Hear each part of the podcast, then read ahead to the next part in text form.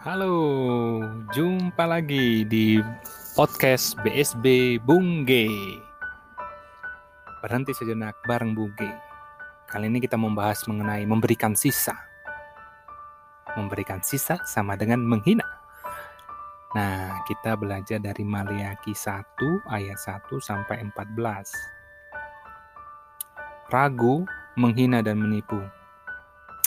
Mungkin kalau ragu sering kita alami dan kita tidak sungkan mengakuinya. Namun kadang kita menipu tapi kita tidak sadar atau tidak mau mengakuinya. Bahkan menipu Allah mungkin.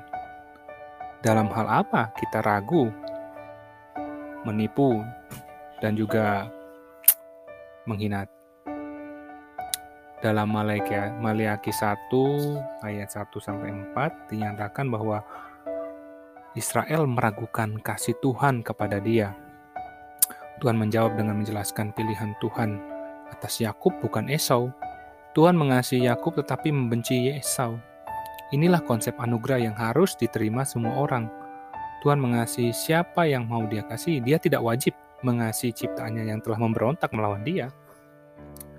Rene Descartes, seorang pemikir dari Perancis, mengatakan bahwa untuk mengetahui apa yang benar-benar dipikirkan seseorang, lihatlah perbuatannya, jangan dengar perkataannya. Mengatakan aku mengasihi Allah itu sangat mudah, hanya perlu mengeluarkan tiga kata yang gampang. Tapi seperti apakah tindakan seseorang yang mengaku mengasihi Tuhan?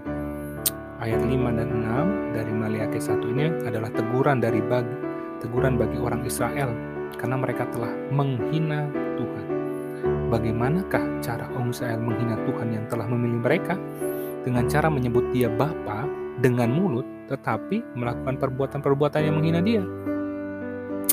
Di dalam Maliaki 1 ayat 7 sampai 15, umat Tuhan bangsa Israel sudah menghina Tuhan dengan cara memberikan yang sisa untuk persembahan bagi Tuhan. Mereka memberi yang jelek, bukan karena mereka tidak sanggup memberi yang baik, tetapi karena mereka tidak rela memberi yang baik. Tuhan tidak memerlukan persembahan apa pun dari manusia sebenarnya. Mazmur 50 ayat 12 sampai 13. Tuhan memiliki segala sesuatu, termasuk hartamu. Jadi jika dia menuntut apa yang memang menjadi miliknya yang dia percayakan kepada kita, masihkah kita menghina dia dengan memberikan kepadanya sekedarnya saja?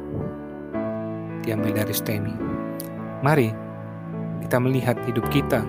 Kita mencoba jangan sampai kita mencoba menipu Tuhan seolah dia adalah manusia yang tidak maha tahu. Mari berefleksi mengevaluasi setiap kebiasaan dan keputusan hidup kita.